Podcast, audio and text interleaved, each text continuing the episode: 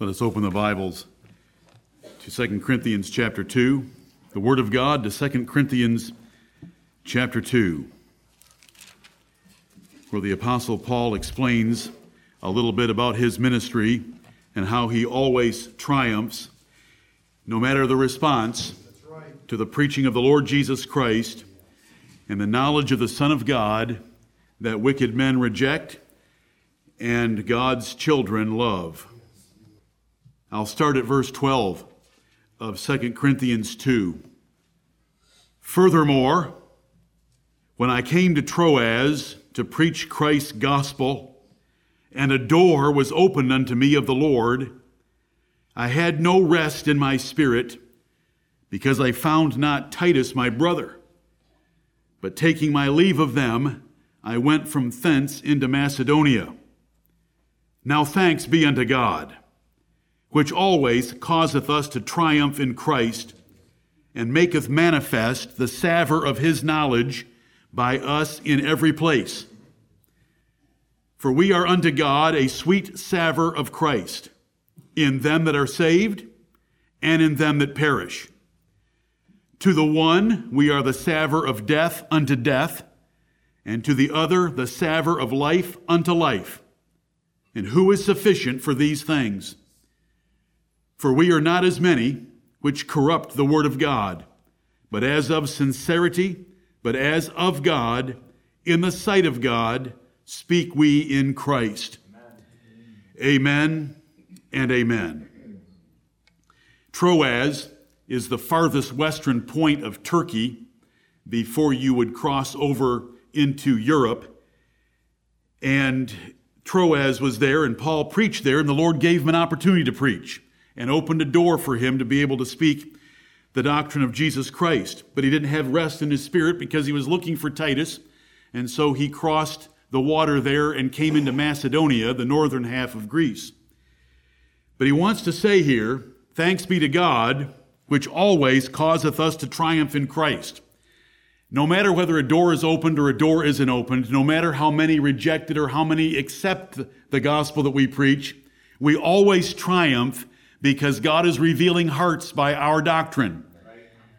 God can only reveal hearts by doctrine of Jesus Christ when the doctrine of Jesus Christ is preached correctly, plainly, simply, biblically, without embellishing it, without human eloquence, without persuasiveness, just by laying out the truth to God's people. Thanks be unto God, which always causeth us to triumph in Christ, and maketh manifest the savour of his knowledge by us in every place. That means God reveals or makes manifest, God reveals the sweet aroma, the sweet incense of the knowledge of Jesus Christ in every place. There is an incense that goes up into heaven that is a sweet aroma and a savor that is pleasing to God by the preaching of Jesus Christ, no matter how it is received.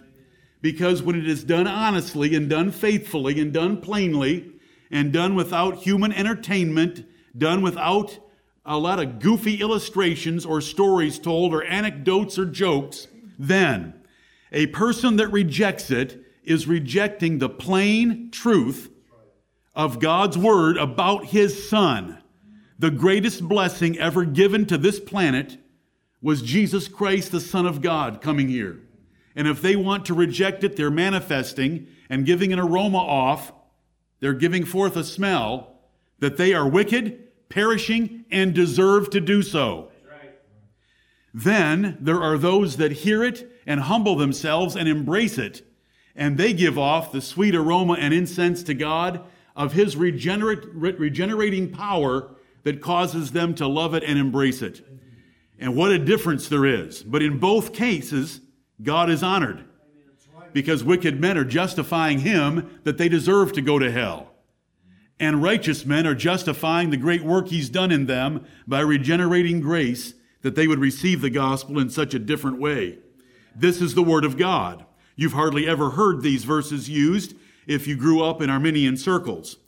Because look what it says it says that we are a savor a sweet aroma, incense to God in those that perish. Because they believe the message and get saved? No. Because it's the savor of death unto death in them.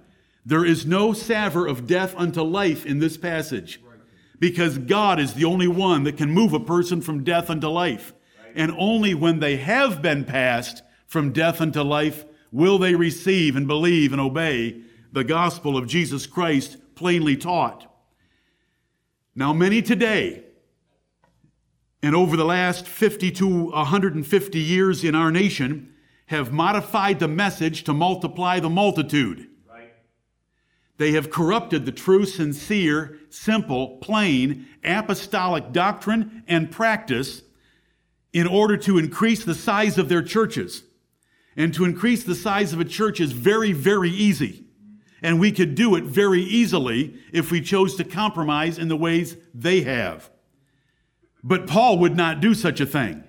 Paul determined not to know anything among them save Jesus Christ and Him crucified. Paul was a very learned, intelligent, and eloquent man who could have stood his own against anyone. But he didn't do that he dumbed the message down to the plain preaching of Jesus Christ and Him crucified. And so he says in verse 17, We are not as many. Can you believe that in Paul's day there were already many which corrupt the Word of God? They alter the Word of God. They alter its emphasis. They're partial in the Word of God. They do not preach Jesus Christ and Him crucified the way that I do but as of but means opposite them as of sincerity, but as of God, in the sight of God, speak we in Christ. We will not have any part with them. We will remain separate and different, preaching Jesus Christ without corrupting the Word of God.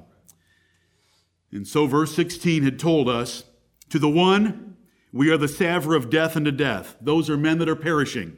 The gospel doesn't save them, God must save them. And to the other, the savor of life unto life. And who is sufficient for these things? No man can make those changes that God makes. Amen. We simply preach the word and God exposes his work. Either he's done it or he hasn't done it. And it shows up when the word of God is preached, especially about the great dividing doctrine of all. And it's not election. It's the Lord Jesus Christ crucified.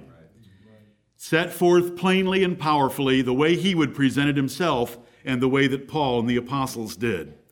Thank you, Lord, for showing us this in your word and for regenerating us so that we love Christ crucified. Let us pray.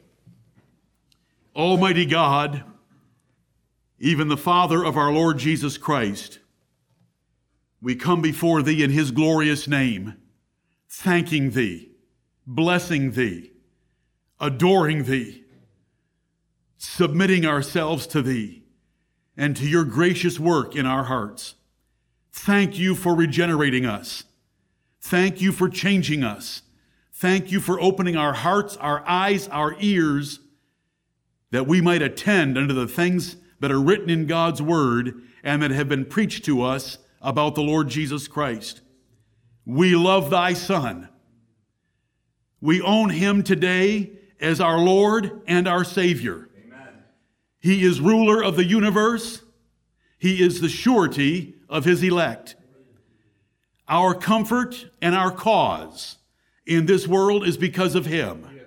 Our security and our hope of eternal life is because of him. Without thee and him, we have nothing but the just deserts of eternal torment in hell. Oh, Father in heaven, thank you for saving us. Thank you for justifying us. Thank you for pardoning us. Thank you for redeeming us. And most of all, thank thee for adopting us, Amen. that we are thy children and the Lord Jesus Christ, our brother. Therefore we call thee Father. Thou art his Father we are joint heirs with him. Thou art our Father. We thank thee for thy Son. Father in heaven, we stand and tremble and rejoice at the same time in your house. We do not want to go one inch or one second forward in this assembly without your blessing, without your approval, without your sanctifying grace by your Spirit and the full merits of the Lord Jesus Christ upon us and over us. If you do not go with us, we do not want to go forward. But we trust that by the grace of the Lord Jesus Christ and the power of the Holy Spirit and your great immutability and faithfulness, we will go forward with your blessing. O Lord, bless us. Let everything that is said, everything that is done, our conversation around the assemblies, the singing, the praying, the preaching, the hearing, let it all be pleasing and acceptable in thy sight. Let there be a savor, an aroma, incense, not from any of us swinging incense and dispensing it ourselves, but by the manifestation of the truth of your Son to our hearts and our minds. Let it come up into heaven.